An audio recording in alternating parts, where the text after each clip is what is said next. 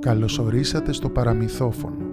Είμαι ο Γιώργος Ευγενικός και μαζί θα ταξιδέψουμε στον κόσμο των μύθων και των παραμυθιών της Νορβηγίας. Μουσική Μάρα Κέσαρη.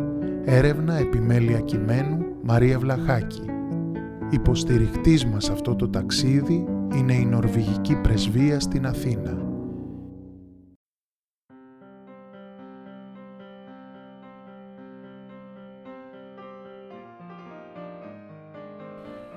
Μια φορά και έναν καιρό, στο βασίλειο της Νορβηγίας, ζούσε μια φτωχή οικογένεια που είχε πολλά παιδιά. Ένα απόγευμα χτύπησε η πόρτα και μια θεόρατη ολόλευκη αρκούδα στεκόταν στο κατόφλι. «Ήρθα να ζητήσω τη μικρότερη κόρη σας. Θα σας δώσω για αντάλλαγμα πλούτη και θησαυρούς, είπε η αρκούδα στον πατέρα με φωνή ήρεμη και ευγενική. Η κόρη δεν ήθελε να αποχωριστεί τους δικούς της και να ζήσει με μια αρκούδα. Όμως η φτώχεια ήταν αβάσταχτη. Το σκέφτηκε επτά μέρες και επτά νύχτες και αποφάσισε να δεχτεί. Ανέβηκε στη ράχη της αρκούδας και τράβηξαν ίσα επάνω στο βουνό. «Μη φοβάσαι. Δεν θα σου λείψει τίποτε. Μόνο κρατήσου γερά και όλα θα πάνε καλά. Θα δεις» είπε η αρκούδα στην κόρη.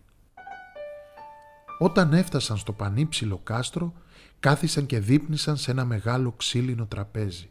Έπειτα της έδωσε ένα ασημένιο κουδουνάκι. «Κουδούνισέ το και οτιδήποτε θελήσεις αμέσως θα εμφανιστεί μπροστά σου», της είπε. Έτσι και έκανε η κόρη. Όποτε επιθυμούσε κάτι, χτύπαγε το κουδουνάκι και ευθύς το αποκτούσε. Η αρκούδα φρόντιζε την κόρη και η κόρη ήταν πολύ ευχαριστημένη. Αργά τη νύχτα, όταν η κόρη έσβηνε το κερί της και βαθύ σκοτάδι σκέπαζε την κάμαρα, ένα παλικάρι ερχόταν και ξάπλωνε δίπλα της. Δεν είχε δει ποτέ το πρόσωπό του. Κάθε πρωί το παλικάρι έφευγε πριν προλάβει να φέξει ο ήλιος. Η ζωή κυλούσε ήσυχα και όμορφα στο κάστρο, αλλά με τον καιρό η κόρη μελαγχόλησε. «Γιατί είσαι θλιμμένη» «Πες μου τι λαχταράς και θα στο φέρω», είπε η αρκούδα. «Να, σκέφτομαι τους γονείς μου και τα αδέλφια μου. Μου λείπουν πολύ. Θα ήθελα τόσο πολύ να τους δω», είπε η κόρη. «Δεν χρειάζεται να στεναχωριέσαι γι' αυτό. Αύριο κιόλας θα σε πάω. Θέλω όμως να μου υποσχεθείς πως δεν θα μείνεις καθόλου μόνη με τη μητέρα σου. Φρόντισε να είναι πάντα και κάποιος άλλος μαζί σας. Εκείνη θα σου πει να πάτε σε άλλη κάμαρα για να μιλήσετε. Μην το κάνεις. Αν μείνετε οι δυο σας, μεγάλο κακό θα μας βρει, είπε η Αρκούδα. Την επόμενη μέρα η Αρκούδα άφησε την κόρη στο πελώριο και ολοκένουργιο σπίτι των γονιών της. Όλα έγιναν όπως τα είπε η Αρκούδα. «Έλα κόρη μου, «Πάμε λίγο στην κάμαρά μου να τα πούμε οι δυο μας», είπε η μητέρα. «Μητέρα, ό,τι θέλεις να μου πεις, μπορείς να μου το πεις εδώ», αποκρίθηκε η κόρη. «Πάμε αλλού για να έχουμε την ησυχία μας». «Δεν χρειάζεται να πάμε αλλού. Μια χαρά είμαστε εδώ». Η μητέρα κατάφερε και έπεισε την κόρη και πήγαν στην άλλη κάμαρα. Τη ρωτούσε επίμονα τι κάνει με την αρκούδα και πώς θα περνάει. Η κόρη άρχισε να λέει ότι την ημέρα τα περνάει υπέροχα με την αρκούδα και ότι τη νύχτα έρχεται ένα παλικάρι και ξαπλώνει δίπλα της, αλλά ποτέ δεν έχει δει το πρόσωπό του. «Τι έκανε» λέει; «Κόρη μου κοιμάσαι με ένα τρόλ». «Πάρε αυτό το κερί και κρύψτο στη νυχτικιά σου. Με αυτό μπορείς να δεις το πρόσωπο του τρόλ την ώρα που κοιμάται». «Πρόσεξε μονάχα μη στάξει επάνω του», είπε η μητέρα. Το βράδυ που η κόρη επέστρεψε στο κάστρο, ανυπομονούσε να έρθει η ώρα του ύπνου. Όταν το παλικάρι ξάπλωσε δίπλα της και αποκοιμήθηκε, εκείνη αθόρυβα άναψε το κερί της μητέρας της. Στο κρεβάτι ήταν ένας όμορφος πρίγκιπας, τόσο όμορφος που έλαμπε μέσα στη νύχτα. Το πρόσωπό του ήταν σαν το ολόγιο μου φεγγάρι τον κοιτούσε και τον ξανακοιτούσε και η καρδιά της χτυπούσε σαν τρελή. Ήθελε όσο τίποτα στον κόσμο να τον φιλήσει. Έγειρε κοντά του σιγά σιγά και του δώσε απαλά ένα φιλί.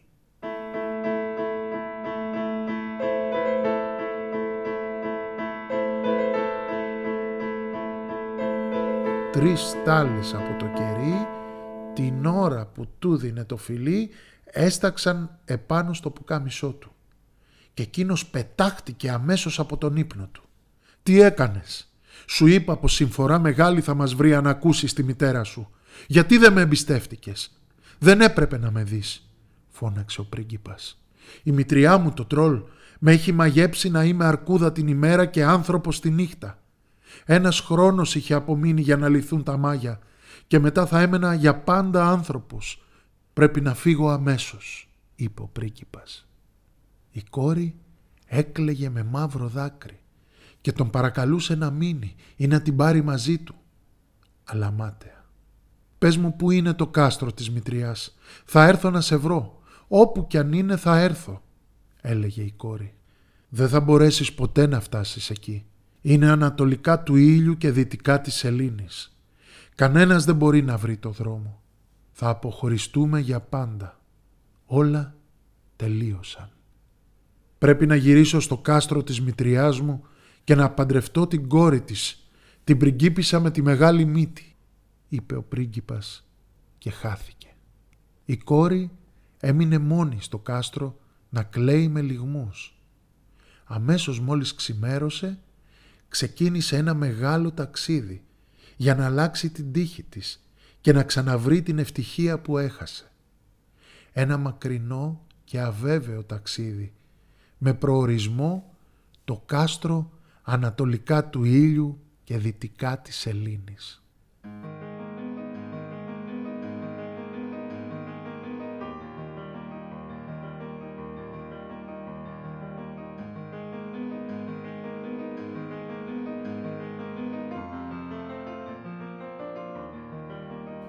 Στον δρόμο συνάντησα μια γερόντισσα σε ένα βουνό. Καθόταν πάνω σε μια πέτρα και κρατούσε ένα χρυσό μήλο. «Για χαρά σου γερόντισα. Μήπως ξέρεις να μου πεις προς τα που πρέπει να πάω για να βρω το κάστρο ανατολικά του ήλιου και δυτικά της σελήνης; Ψάχνω τον πρίγκιπα. Μένει εκεί με τη μητριά του και εκείνη θέλει να τον παντρέψει με την πριγκίπισσα που έχει μεγάλη μύτη. Για χαρά σου και σένα κόρη μου. Θα χρειαστείς πολύ χρόνο για να φτάσεις εκεί. Αν ποτέ τα καταφέρεις να φτάσεις. Είναι πολύ μεγάλο ταξίδι. Εσύ πώς τον ξέρεις τον πρίγκιπα; Μήπως είσαι αυτή που θα έπρεπε να τον είχε δικό της; Ναι, εγώ είμαι. Η γερόντισα δεν γνώριζε να της πει για τον πρίγκιπα, ούτε πως να πάει στο κάστρο, αλλά της έδωσε το χρυσό μήλο και την έστειλε σε μια άλλη γερόντισα. Και εκείνη όμως δεν ήξερε να της πει τον δρόμο. Της έδωσε τη χρυσή της ανέμη και την έστειλε και αυτή σε μια άλλη γερόντισα. Η τρίτη γερόντισα της έδωσε το χρυσό της χτένι και τη συμβούλεψε να πάει να βρει τους ανέμους. Η κόρη πέρασε από τους τρεις ανέμους και στο τέλος έφτασε στο βοριά. «Ναι, κόρη μου, ξέρω που είναι αυτό το μέρος. Είναι πολύ μακριά. Αν πραγματικά θέλεις να πας εκεί και αν δεν φοβάσαι να ταξιδέψεις μαζί μου, μπορώ να σε πάω. Να ξέρεις πως θα πρέπει να φυσήξω πολύ δυνατά. Είναι δύσκολο ταξίδι, είπε ο Βοριάς. Πρέπει οπωσδήποτε να πάω εκεί. Ό,τι χρειαστεί θα το κάνω. Μεγαλύτερο κακό από αυτό που με βρήκε δεν υπάρχει. Δεν φοβάμαι. Φύσα όσο δυνατά θέλεις, είπε η κόρη με θάρρος. Ο Βοριάς ήταν πολύ τρομακτικός φυσούσε και σφύριζε σαν μανιασμένος.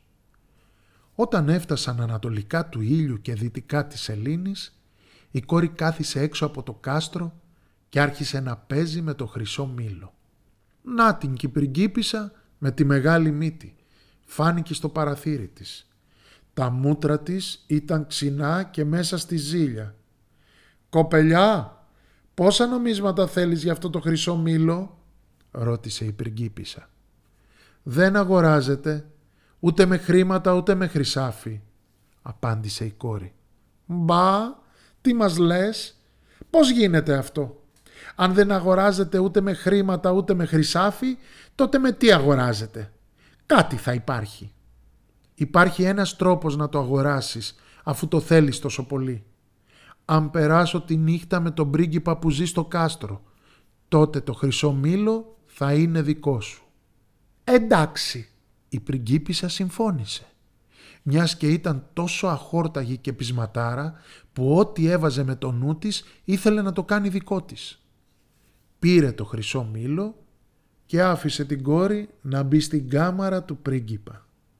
Ο πρίγκιπας ήταν ξαπλωμένος στο κρεβάτι του και κοιμόταν. Ήταν πανέμορφος. Η κόρη τον πλησίασε, μα εκείνος κοιμόταν βαθιά.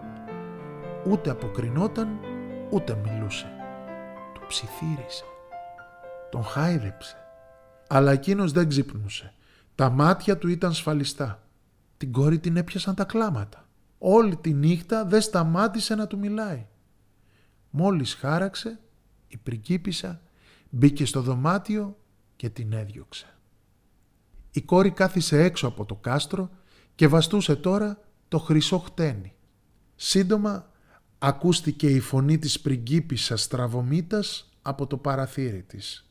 Ήθελε τόσο πολύ το χρυσό χτένι για τα μαλλιά της που δέχτηκε να αφήσει την κόρη να μπει στην κάμαρα του πρίγκιπα για δεύτερη νύχτα. Και έγιναν ακριβώς τα ίδια. Την τρίτη ημέρα η πριγκίπισσα είδε από ψηλά στα χέρια της κόρης τη χρυσή ανέμη και τη ζήλεψε. Ε, και η κόρη με τι λέτε να την αντάλλαξε; Με μια επίσκεψη φυσικά στην κάμαρα του πρίγκιπα. Την τρίτη νύχτα όλα έγιναν διαφορετικά. Κάποιοι άνθρωποι που κρατούσε η μητριά εχμαλώτους στις άλλες κάμαρες είχαν μιλήσει στον πρίγκιπα. Του είπαν πως για δύο συνεχόμενες νύχτες ακούνε μια γυναικεία φωνή να κλαίει και να λέει το όνομά του. Ο πρίγκιπας κατάλαβε πως κάτι παράξενο συμβαίνει. Υποψιάστηκε πως αυτό το ρόφημα που του δίνει η πριγκίπισσα τον κοιμίζει σε ύπνο βαθύ. Εκείνο το βράδυ είπε στην πριγκίπισσα τάχα μου πως ήπια το ρόφημα και το πέταξε.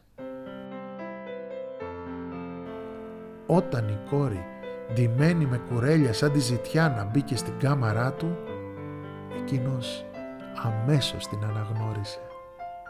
«Ήρθες, με βρήκες, μα πώς τα κατάφερες» Επάνω στην ώρα έφτασες.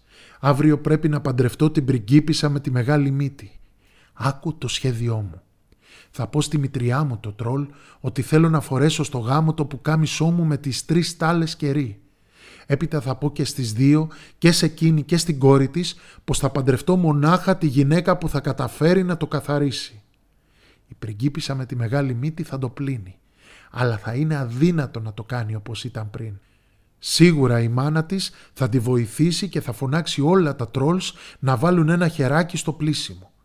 Κανένα πλάσμα στον κόσμο δεν μπορεί να καταφέρει να το κάνει ολόλευκο παρά μόνο εσύ. Στο τέλος θα φωνάξω και εσένα για να το πλύνεις. Όλα θα πάνε καλά.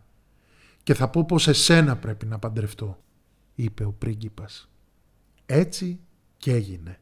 Η πριγκίπισσα με τη μεγάλη μύτη πήρε το πουκάμισο και άρχισε να το τρίβει.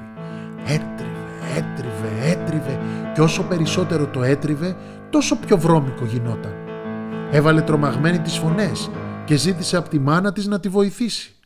«Άστο, άστα, χαΐρευτη, ούτε ένα πουκάμισο δεν ξέρεις να πλύνεις, ανεπρόκοπη», είπε η μάνα της και πήρε το πουκάμισο από τα χέρια της και άρχισε να το τρίβει εκείνη.